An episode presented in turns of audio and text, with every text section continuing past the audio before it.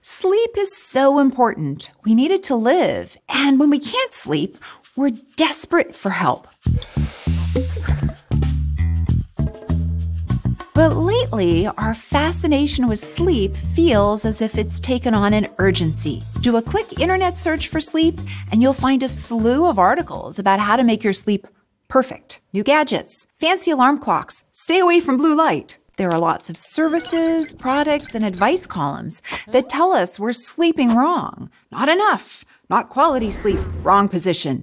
Even worse, you might find scary messaging claiming that if you're not sleeping right, your life is going to be shorter. You're going to get all kinds of diseases. One of the biggest worries we have about our sleep is that we're not getting enough. And that anything less than seven hours a night means that we're doomed to bad health. Everything from high blood pressure to Alzheimer's disease. But there are two flaws with this kind of messaging. The first flaw is that it's not completely accurate. Seven to eight hours of sleep, while recommended for adults, is just an average. And while messages have to be simplified for health communication to the public, sometimes important nuances get lost. So, yes, it's true that not getting enough sleep in the long term is associated with health problems like cardiovascular disease, diabetes, and depression. But fixating solely on seven to eight hours ignores the fact that there's a range of sleep that people need.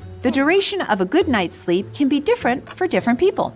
Some adults need eight, but some are just fine on six. The second flaw with this kind of doomsday messaging is that it can be counterproductive, especially for people who do have trouble sleeping. For instance, in 2019, it was estimated that 21% of adults in the US were wearing sleep tracking devices, and that number is probably growing. And I get it. It's fascinating to see how much sleep you've gotten each night and to know what part of your night was spent in deep or dreaming. But having all of that sleep data is causing some people to become obsessed with it. So much so that it's leading to a condition some call orthosomnia, a preoccupation with the constant need to achieve perfect sleep. And this condition, ironically, is causing more sleep problems. Now, orthosomnia might be an extreme example, but the anxiety of not getting enough sleep is keeping some of us up at night. So here's what some experts are saying. Stop fixating on the number,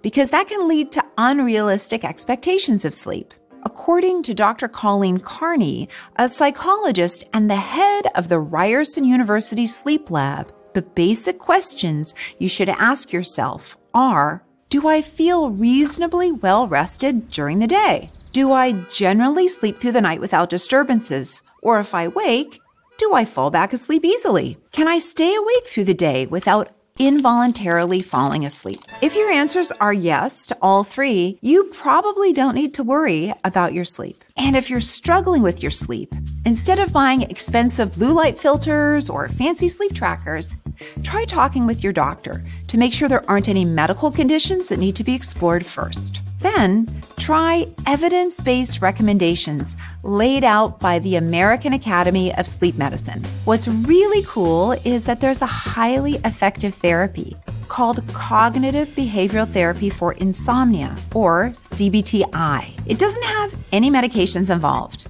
and it has a really low failure rate.